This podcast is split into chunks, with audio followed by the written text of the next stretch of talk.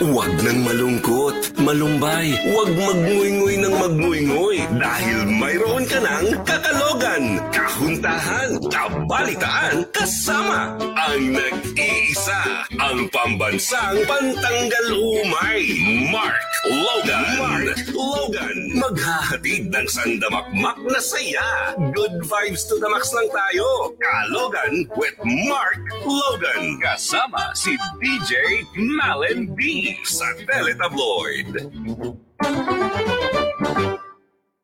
Go ahead. Alright. Classic na umano ang pamamalo sa mga bagets. Parte raw ito ng pagdidisiplina ng mga junakis na makukulit. At sa usapin po ng wag mo kong palo, ha? Epektibo nga ba ang pamamalo sa anak bilang pagdidisiplina? Makakasama po natin mula sa Life Coach Philippines, Coach Sean De Hoya. Hi, Coach. Yan, magandang hapon po sa lahat ng mga nakikinig at sumusubaybay pala ito. Thank you po for inviting. Yeah, oo, it's a uh, pleasure po to, you, you to, to be here sa amin at uh, mapaunlakan Mm. niyo po kami, Coach. Yes, second time. Nako, Ah. ano, namiss natin si Coach Sean. Anyway, Coach, to talaga, sinasabi no, na 90s, proud pa nga at ginagawang TikTok pa nga kakakanina, di ba? Yung patrobak. Mm. na natatawa na siya na pinampas siya ng sanga ng bayabas, makapal yun ha? Mm. Masakit yun. At ah, mali ba na na-normalize na ito, coach, na pag binabalik tanaw mo, natatawa ka na lang?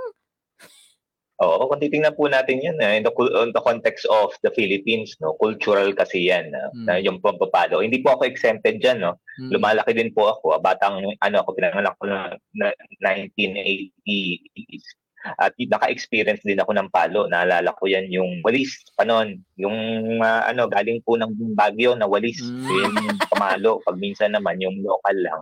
Mm. O di ba yun? Pag, pag uh, medyo yung walis tambo pa yung pinapalo sa'yo, okay pa. Pero pag Mm. bumaliktad na, yun. Ah, Siguradong uh, ano na, ma- masakit na siya. solid And it's kahoy. something kung titingnan po natin yan. Oo. kung titingnan po natin yan, cultural yan, no? Ah, as a means for punishment. O, yan po yan kasi nagiging context yan is punishment rather than ah, pagtulong po sa pag ano pag ah, discipline. Iba po kasi yan eh. Eh, Minsan po na, na, na interchange natin yung discipline and punishment. Punishment mo pag nagkaka, palo agad po. Or minsan nasisigawan po muna tayo.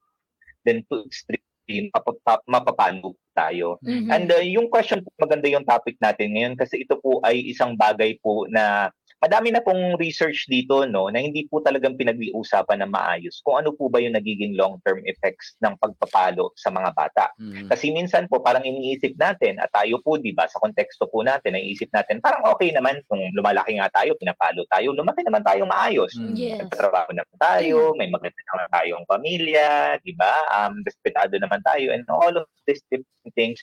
Pero kung titingnan po natin yan sa research at titingnan po natin sa sarili natin, pansarili natin, Mm. may impact po yan. May long-term effect po yan. It Mm. goes beyond po. Yung minsan po kita mo, bakit po ba may mga bata na sinasabi naman ng mga magulang nila and even sila sinasabi nila, nila na mahal sila ng magulang nila Mm. pero bakit po may aggression? Mm. Bakit po pag Mm. minsan parang bigla silang nagagalit, pag minsan po biglang sumisigaw, pag minsan po biglang nagwawala. Sa workplace lang po, wag lang po Mm. Mhm.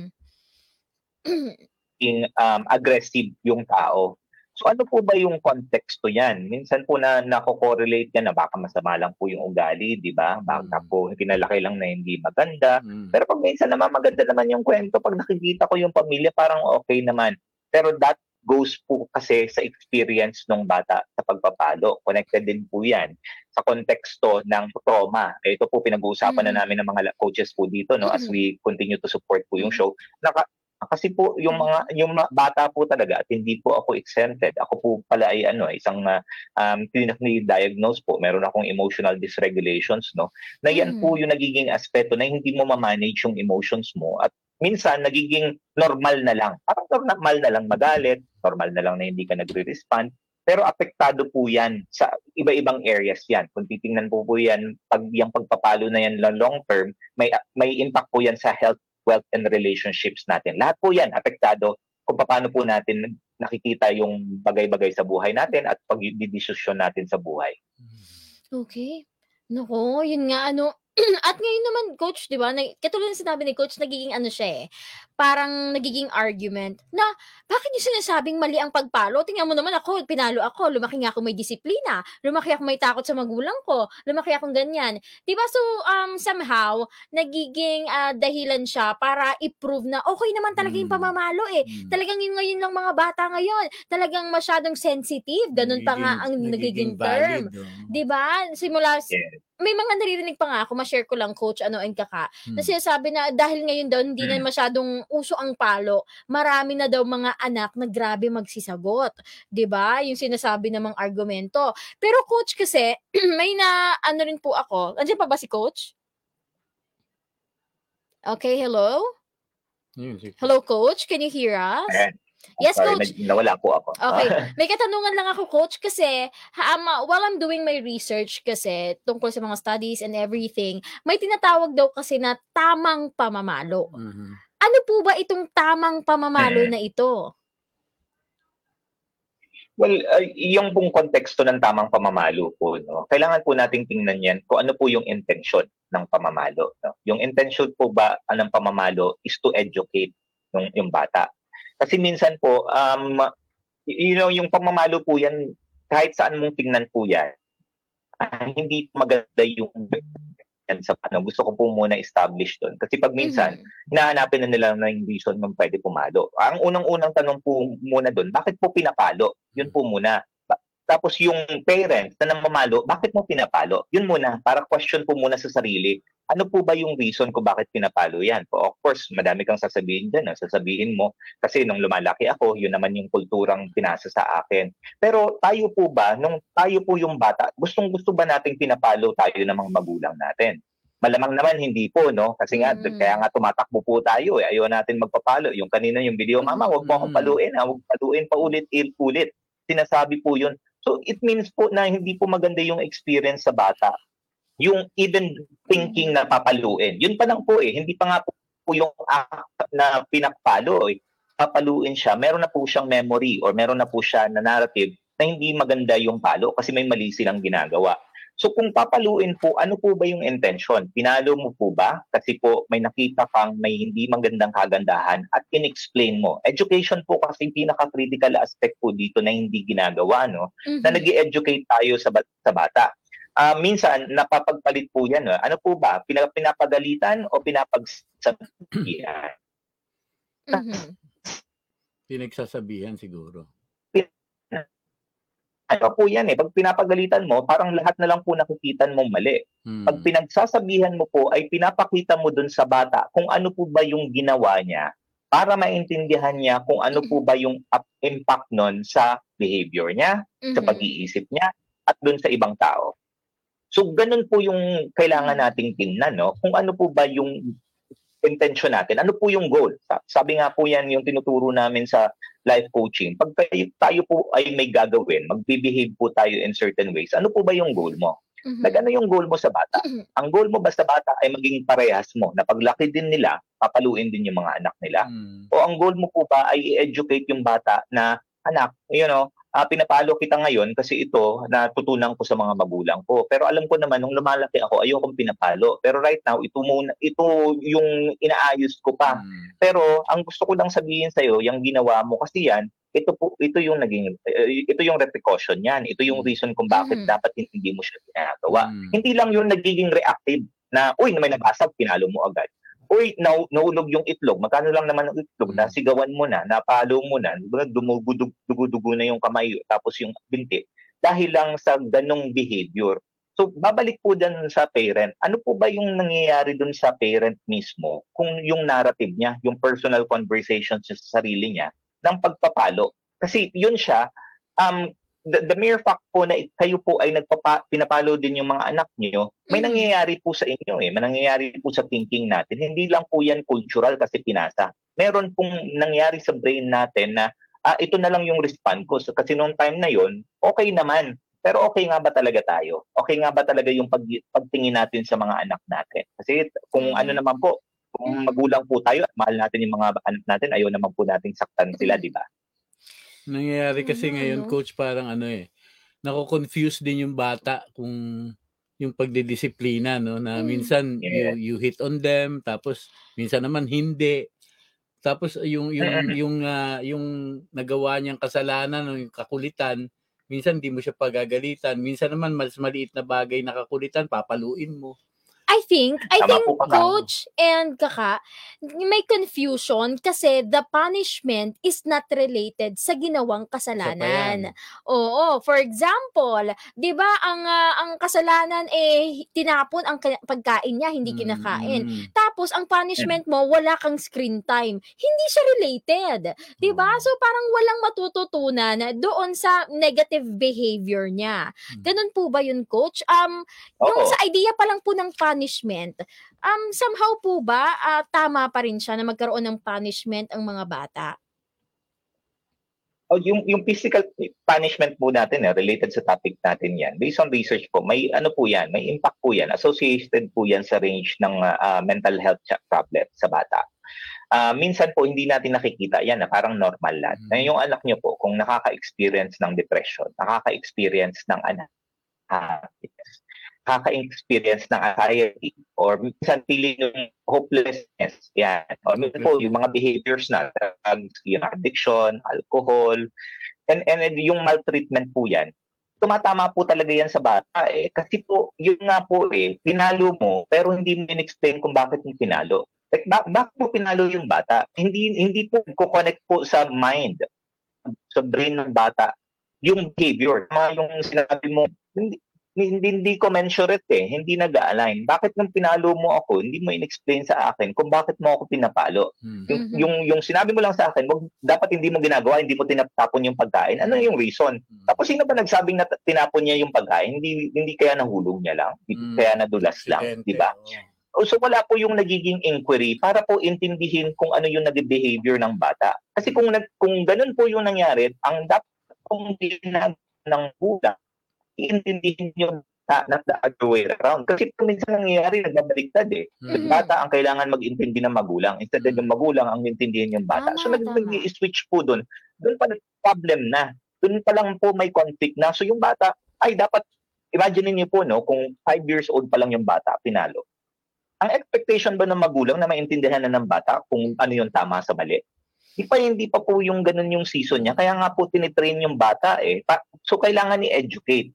So yun pa lang po yung context ng punishment po. No? May, doon po may mali na po agad sa pag-iisip. Mm. Kasi bakit po ma- ma- punishment? Bakit hindi po discipline? Mm. bakit hindi po turuan yung mga yung bata kung ano yung discipline na ang intindihan nila na ito ginawa mo to yan okay lang yan for example sisimplihan ko na lang po sa ano ng itlog minsan po di ba yung mga bata creative po yan eh Mm. nag-ex galawin to kukunin to minsan mababasag minsan mababagsak and so on so instead of us po encourage team, nililimit po natin. Kasi pinapagalitan mo, ay, hindi pala ako pwedeng gumalaw-galaw lang dito. Mm. Hindi pala pwedeng ihulog ko to.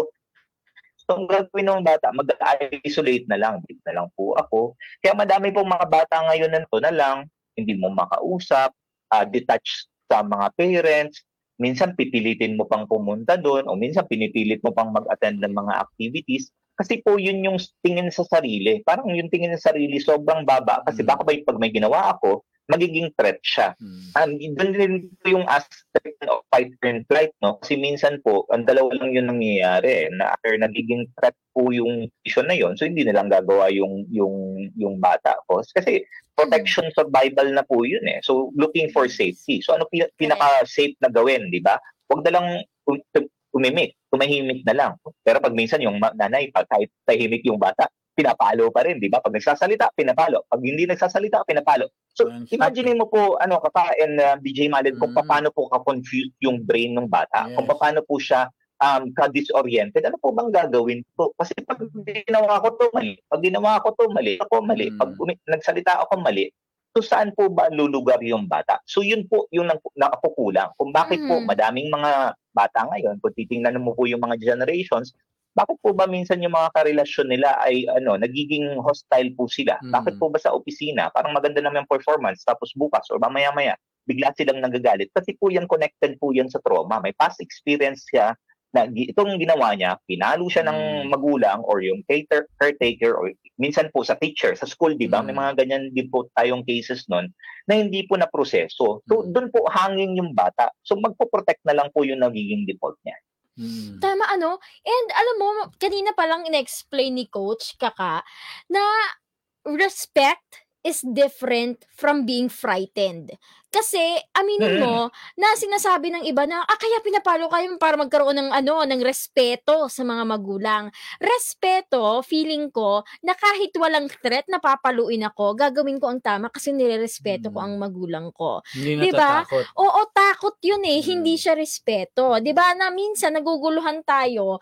'Di ba na kaya hindi mo ginagawa dahil takot ka sa punishment, hindi dahil nirerespeto mo ang magulang mo.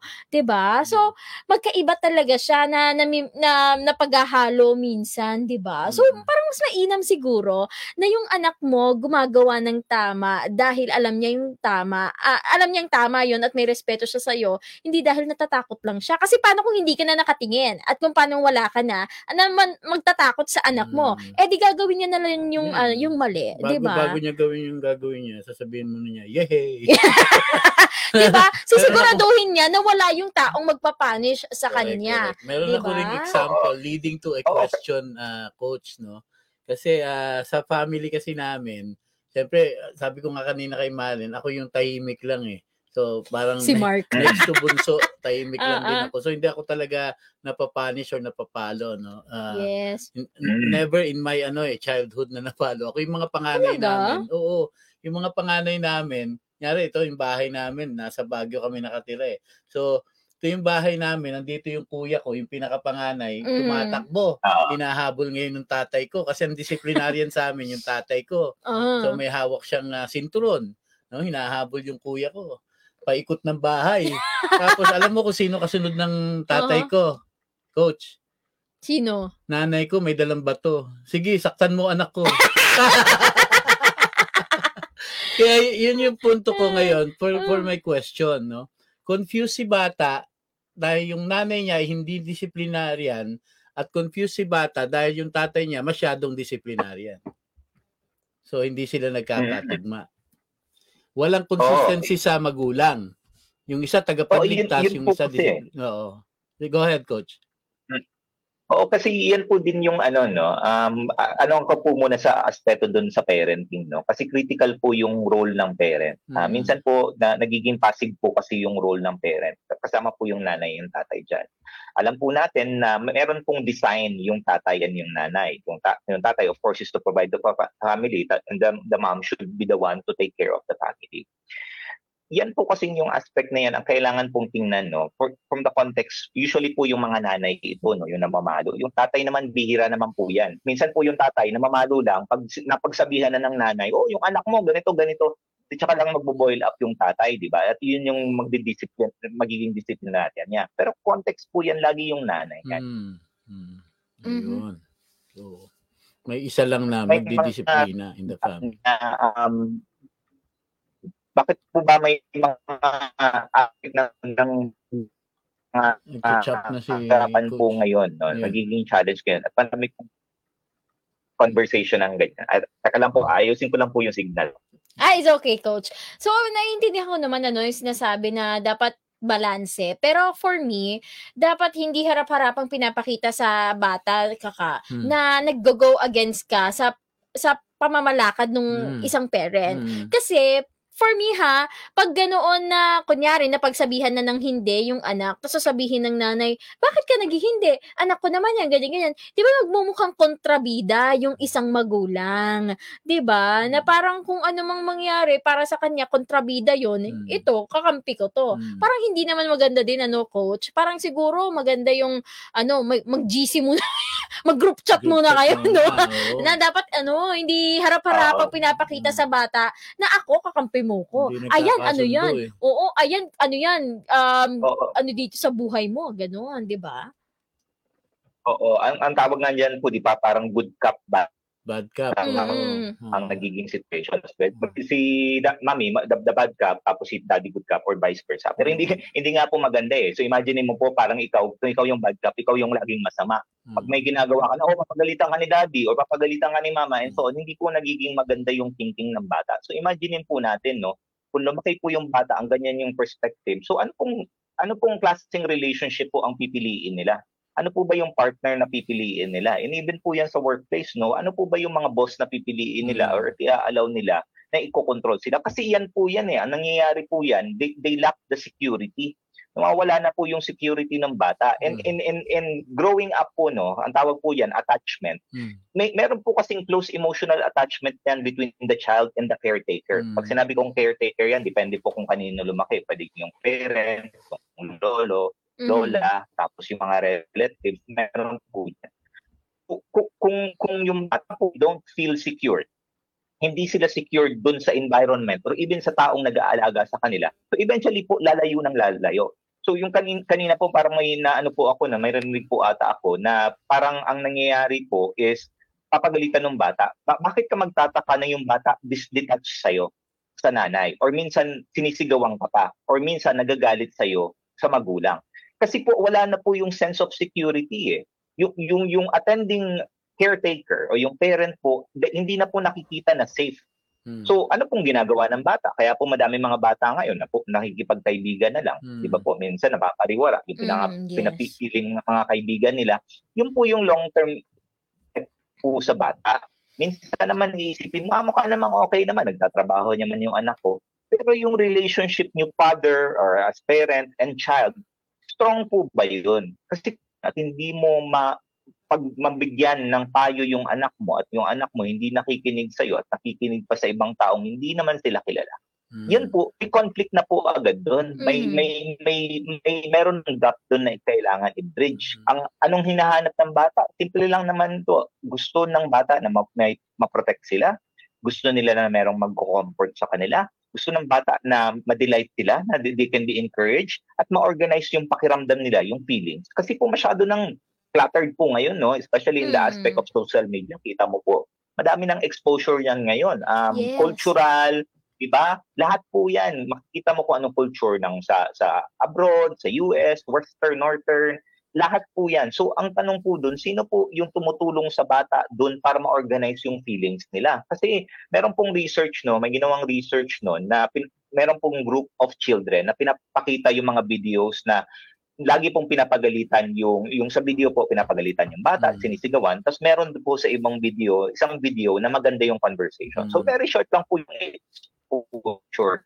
So doon pa lang po, nakita ko yung adverse effect ng ganung kind of situation sa exposure ng bata. So imagine niyo po, no, kung kayo po, may anak po kayo, tapos lagi mong pinapahawakan ng gadget mo, ng cellphone, o mag-cellphone ka na lang kasi bina- may ginagawa ako Mm. busy ako, nagluluto ako, maglilinis ako, kakakausapin ko ito. So, paano po yung nangyayari dun sa bata, yung expose na, at sino po nag, naglilinis? Yan, nagdi-declutter dun na, ito, anak, nakita mo to, ganito po kasi nangyari dyan, eh, so on. Pero in the first Mhm. Wala. Ibig Nawala na naman si Coach. Ano? Pero anyway, nagigets ko yung sinasabi ni Coach sinasabi na niya. there are lots of outside forces, outside factors na talagang wala kang kontrol eh. Kasi maaano pumapasok sa school ang anak, Mm. na-expose sa mga kaklaseng ganito, Mm. may napapanood sa internet na ganyan ng pag-uugali, 'di ba?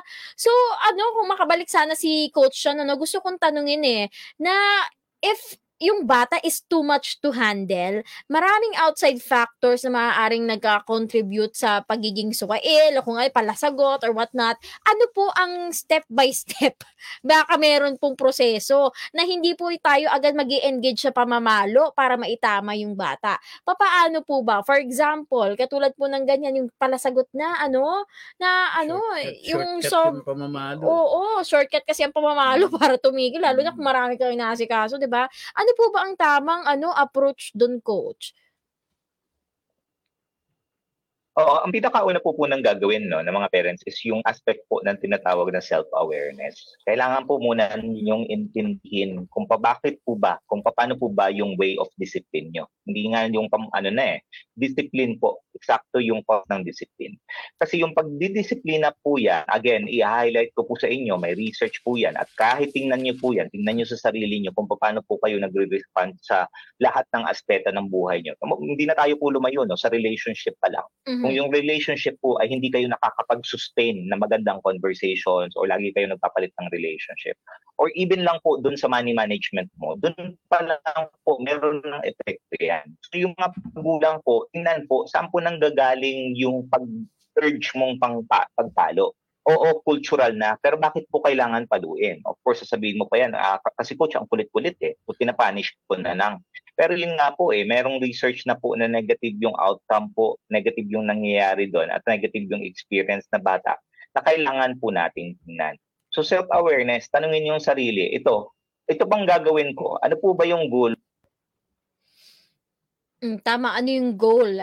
Kasi, imaginein mo kaka, may mga iba nagsasabi kahit anong palo, hindi na sumusunod yung bata. Yes. Kasi nawala na yung takot. Naging immune na sila sa Mm. palo. Nawawala na yung sakit, Mm. nawawala na yung gulat, nawawala na yung takot. So, pag ang takot na overcome na, ano pang dahilan para sumunod yung bata? Oo. 'Di ba? Pero kung may respeto, respeto ang inern, 'di ba? Yung nag-guide ng tama without the ano, yung napakasakit na consequences na pamamalo. Oo. Uy, may nakikita ko ganyan, minsan bumabakas pa yung kamay ng nanay, Mm. ha? May mga ganun ka Kasi hindi mo ka. naman wala kuma, wala ka ng pakundangan kung ano yung mahawakan mo eh. Oo, yun kung yun ano naman yung maabot. masakit oh, sa mga Diyos ko magulang. po. Payo naman natin, pili-piliin nyo naman yung mga, kung ano na lang yung nakita nyo ipang ah, Kung ah, anong mahawakan. nyo sa bata, eh, Oo, grabe naman yun. Ako eh, Totoo. talagang against ako sa pamamalo. Correct. Uh, continue po, coach. Oo, so, so yun po, sorry po, medyo hindi stable ang aking Mm, internet okay lang today po, for some Coach. Go reason. ahead. Pero ito po kailangan po kasi nating tingnan na at most often than not po kasi ang nangyayari po sa mga magulang and, and people in general either fight or um, threat or drive response lang po yan no either nagiging threatening yung situation so yung bata pinapalo kasi connected papaluin yung bata kasi connected yan sa past experience niya dun sa mga magulang niya Mhm. So imaginein mo po kung yung magulang, magulang pinalo ng parent nila kasi magkaliit na bagay lang po, yun yung nagiging memory nila. Papasa din po 'yan. Mm. So kailangan pong huminto. Huminto po muna. Teka lang, um bakit ko pa saan ba nanggagaling yung emosyon ko to at gusto kong paluin yung bata? Gusto ko ba paluin yung bata kasi um, hindi siya sumusunod? Gusto ko ba paluin yung bata kasi nagiging unruly na siya? O gusto papaluin ko ba yung bata kasi normal na sa akin yun? So the mere fact po na normal na yan sa atin, default response na yan, at alam po natin na hindi. Again, based on research na po ito, ha, research-based na tayo, at pwede nyo din po ma-prove yan. Observe nyo yung mga anak nyo, na ano po ba yung bagong respond nyo? Kasi ano po yan, Mhm. tatlong step. Meron kang trigger, meron kang emotion, meron kang narrative. Mm. So ano po ba yung trigger mo? Bakit mo papaluin yung bata? Kasi yung bata nakabasag. Mm. Okay, ano yung emotion mo? Saan ang galing? Um, papaluin mo yung, yung emotion mo ngayon, ah, nagalit ka kasi nagalit ka kasi nung nanay, yung yung magulang mo nung lumalaki ka, nakabasag ka, napagalitan ka, so alam mong mali. So ayaw mong gawin din ng mga anak. Ano yung narrative mo? Yung narrative mo kasi ito mali ito. So sino po ba nagsabing mali yan? Sino pa nagsabing itong behavior na to ay mali? Yung nabasag yon. Hindi ba pwedeng nalaglag lang? Mm. Hindi ba during those times, baka nalaglag lang at hindi ka tanong ng, ng nanay mo kung ano nangyari at hindi po proseso sa iyo yung experience mo, so nagdi-default ka na lang ng response yun. Kasi yun po yung na, natutunan eh. Hindi nga po tinuro, natutunan dun sa mga magulang. So tingnan po natin, kailangan pong huminto muna, tingnan, i-assess kung ano pong nangyayari po sa sarili natin. Now, um, tatanungin mo naman, Coach, nag-work Mhm. naman. Yun naman sasabihin, nag-work po ba talaga? O yun po muna. Nag-work po ba talaga yung pagdidisiplin mo sa bata? Kasi kung hindi po nag-work yan sa inyo, ay kung nag-work po yan, dapat yung anak niyo po ay they feel safe with you.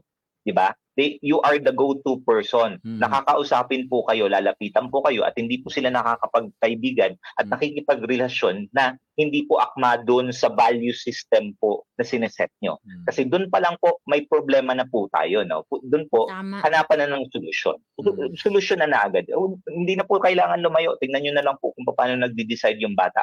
At Mhm. kayo din po, no? Paano po kayo nagde-decide doon sa mga relasyon nyo, sa pera nyo, um, sa, sa um, health nyo. Yan, lahat po yan, apektado po yan, dun lang po sa aspect ng pamamalo. Madami po yan na kailangan tingnan. And also, um, be mindful, di ba? All about hashtag katulad nga ng ko- ano, comment ni Master Coach ha, uh, Marife Garfina, no, si Dr. Marife, Ah, na mindful parenting. Ang pinaka-importante dyan, kung hindi pa ready, 'di ba? Oo. Yung pag-iisip natin na Oo. magkaroon ng anak na kaya nating Oo. i-handle yung stress and wala Kailan ka tayong ba patience. ready, Malin? Di- Ay, sorry. Mamaya. 'Di ba? Kung hindi carry na i-handle ang bata, wag na lang muna mag-anak kaysa naman Tama. yung 'di ba mag Tama. mag ang palo agad ang ginagawa mo. Mamimisikal ka, kawawa. 'Di ba? Ito na lang coach ah, dahil po maraming mga um syempre frustrated moms, parents in general, 'di ba? Na hindi na carry, 'di ba? Hindi na kaya yung gentle parenting na nauuso ngayon. At talagang napipika, 'di ba? Nali, na nauubos yung pasensya. pasensya. Ah. Hanggang yung pasensya na ng next month, ubus na, 'di ba? 'Di ba? Naubos na nung anak. Baka po may mensahe po kayo sa kanila. Oo, uh, yung message ko lang po no, eh, hindi po ako exempted dito no. Um, and for yung yung story ko po diyan. So I've been raised in a family, but may, may traumatic experience din po ako because I'm an unwanted child. Ano, ah, bunso po ako, Mm. ang kaka. Yun po yan eh. And it's connected towards the upbringing po. Minsan po nakaka-experience po na tayo sa mga buhay-buhay natin na hindi natin naiintindihan. Kasi Mm. hindi po natin nilalagyan, talagang ina-assess at humihinto tayo kung bakit po ba ganun yung nagre-respond natin. So kung ganun po yung situation natin na tayo po ay nagiging reactive lang, need po natin mag-shift towards proactivity. Mm. One of the Mhm. things na nakatulong po sa akin in the aspect of zero, no, kasi na nagdagdag po siya ng depression. Bakit po siya nag-depress? Yung demand po of the parent for them to have good grades, to do this, to do that, and Mm. all of these different things, hindi po maganda sa aspeto ng pag-iisip ng bata. And every time they continue to exert effort po para ma-fulfill, ma-please yung parents. Pero pag doon na, na, na-please yung parent, so tumatama po doon sa bata and they don't feel that they deserve. Yun po yung sinatawag na bumababa yung self-esteem. So paano po gagawin yun? First and foremost po, yung magulang po muna ang kailangan mag-decide. At kayo po mag-decide kayo kung ano po bang klaseng pamumuhay ang gusto mong ipasa sa mga anak mo. Kasi kung kayo po ay hindi, kayo po ay hindi po sang-ayon dun sa pagpapalaki sa inyo, sa discipline, o yan, or sa punishment sa inyo, bakit po natin ipapasa sa mga anak natin? Di ba pwede po Tama. nating ihinto na po yun? Mm. Hinto na natin yan para yung mga anak po natin hindi na ma-experience yan. Now, isipin mo, coach, ginawa ko na lahat, nag-ano na ako, and so on. Ito yung pinaka-powerful sa akin ng work-life coaching po. Life Mm. coaching. Super powerful po siya kasi doon ka po talagang tatry mo, iintindi yung sarili mo eh, kung saan ang gagaling yung pag-iisip natin. Kasi hindi po natin natitingnan yan eh. Masyado po tayong laging andito sa fast-paced world na busy tayo sa opisina, busy tayo sa mga projects natin, busy tayo sa pag-earn ng pera, busy tayo sa pagbili ng mga ganito, and so on. Paano po yung mga bata? Kasi the reason why, bakit naman po natin ginagawa natin, yan ay dahil sa pamilya natin eh. Pero yun nga po yung conflict dun eh. Ginagawa mo yung mga bagay-bagay na yan para sa pamilya mo, pero yung afterwards, yung pamilya mo naman ang, ang lumalayo ng lumalayo. Mm. Kailangan pong huminto. Huminto po tayo, i-assess po natin yung mga desisyon natin sa buhay at assess po natin yung yan po Mhm. sa mga kung ang sagot mo hindi, ay meron pong solusyon doon. Pwede po magbago. Kailangan na magbago. Para po hin- hindi na maging experience ng mga bata yung gano'n na laging in fear, living in fear, living in a space na laging may threat at yung mga Mm. relasyon nilang pinipili ay just to fulfill, just to please other people. Ayaw naman natin po mag-please ng other people, di ba? Yes. At saka yung mga nagaganon ka kayo, biglang nagaganon na lang, oh. Ah. Aangat lang ng ballpen yung katabi mo, napapaganon ka Oo. na. Ay, Grabing ay, Wow, trauma trauma. po yun. Oo, nako. At uh, of course, coach, ano nasabi niyo na rin, ang tungkol sa Life Coach Philippines na laging nandyan para Mm. tumulong. May it be ikaw ba yung magulang na wala ng pasensya para sa anak? Mm. O ikaw ba yung nakara, ah, dumaan sa ganong eksena sa iyong buhay na gusto mong, alam mo, ma- mag-move on from your inner trauma. Baka po maaari i-promote na natin ng Life Coach Philippines. Go ahead, Yes, maraming Coach. salamat po, uh, DJ Malen and uh, kaka. Um, sa mga tao po, sumusubaybay at nanonood, kung kayo po ay na dumadaan po sa is- is- isang pagsubok, especially po sa aspect ng parenting, Life Coach Philippines po nakakatulong po yan. Uh, ma- may significant po yung aspeto ng life coaching kasi ini-empower po yung individual para makita po yung buong sistema ng buhay kung paano po tayo mag-isip at paano po tayo mag-act. Now, kayo naman po, kung sa tingin nyo naman po, okay naman po kayo, no? Okay ng parent nyo, okay sa buhay nyo at hindi nyo po nasasagot. At nakaka-affect na lang po dun sa iba-ibang aspeto ng buhay natin, um, ng, buhay nyo, yung coaching po ay makakatulong kasi yan po ay isang pamamaraan para po tayo'y makapaghinto at tingnan para alam natin kung paano tayo magde-decide kung ano yung tamang ah, steps pa punta doon sa goal natin. Kasi minsan po nawawala na tayo ng goal. Eh. Yung goal po natin ay yung goal na ng ibang tao. Minsan kinukuha na lang natin. Copy-paste, copy-paste, coach. Mag-copy-paste na lang, di ba? It's nagiging challenge yan. Oo, di ba yung mayaman ka, dumadami yung pera mo, yung lifestyle mo, tumat tumataas. Pero pagdating mo sa dulo, ay hindi naman to yung buhay na gusto ko pala. Hindi pala ito. So sayang po, di ba? Ako po kayo Yes. mag-iintay mag-hit ng 60 years old o 70 years old o nasa death na kayo na sayang. Hindi mo lang sayang na mahinto na po yung sayang na yan at mag-continue na po tayo doon sa gusto natin talaga makamit sa ating buhay. So Life Coach Philippines po, we are located at Pioneer at DCAP Coffee Republic, located at Pioneer Center Compound along Pioneer Road, corner Brixton and United States. In Capitolio from 5 p.m. to 5 a.m. Open all, all night from Mondays to Saturdays. At eh, invite ko po din kayo tomorrow, um, Kapihan Night with Master Coach A. Kung gusto niyo po matutunan at maipit po kayo for anything under the sun and over the sun, tomorrow po yan at 9 p.m. sa DCAP Coffee Republic. It's free po. Visit, uh, visit po kayo doon. Just bless the space. Alright. Yes! Again, maraming maraming salamat po sa pagpapaunlak muli sa atin. From Life Coach Philippines, walang iba, kundi si Coach Sean De Hoya. Thank you, Coach! Sa Thank you. Ingat po, Thank ingat, Coach. Salamat. Goodbye. Ano mang dapat pag-usapan, ilatag mo na yan. Anything under the sun, kapag naumpisahan, dire-diretso na ang usapan. Kalye Talk!